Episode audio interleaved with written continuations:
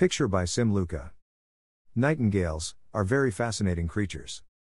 They are small perching birds, belonging to the Old World flycatcher family, and are widely celebrated for their strong vocal cords and melodious sounds. In fact, the name nightingale is derived from night and the Old English word galan, which means to sing. The male nightingales frequently sing at night and during the day, with melodies that are described as having an impressive range of strong whistling crescendo, trills, and gurgles, which are more prominent at night because they sing louder to overcome background noises, and few other birds sing at that time. They also have an astonishingly rich repertory, as they are able to produce over 1,000 different sounds, compared with just 340 by skylarks. These birds have been regarded in literature as the symbol of love and beauty because of the enjoyable songs they create. For example, in ancient Persian literature, they are regarded as the symbol of a lover who is eloquent and passionate.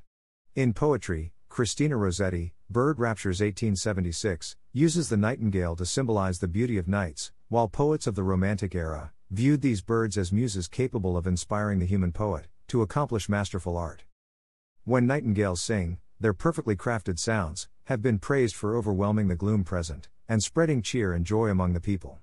For instance, in Ukraine, this night songstress, it is actually the male nightingales that sing, is called the national bird, because its sweet sounds are believed to usher in spring and spread love with happiness. Furthermore, the Discover Wildlife Online magazine reported that the first ever live radio broadcast of a birdsong was of a nightingale in concert with the cellist, Beatrice Harrison, on May 19, 1924 in Oxted, Surrey, England.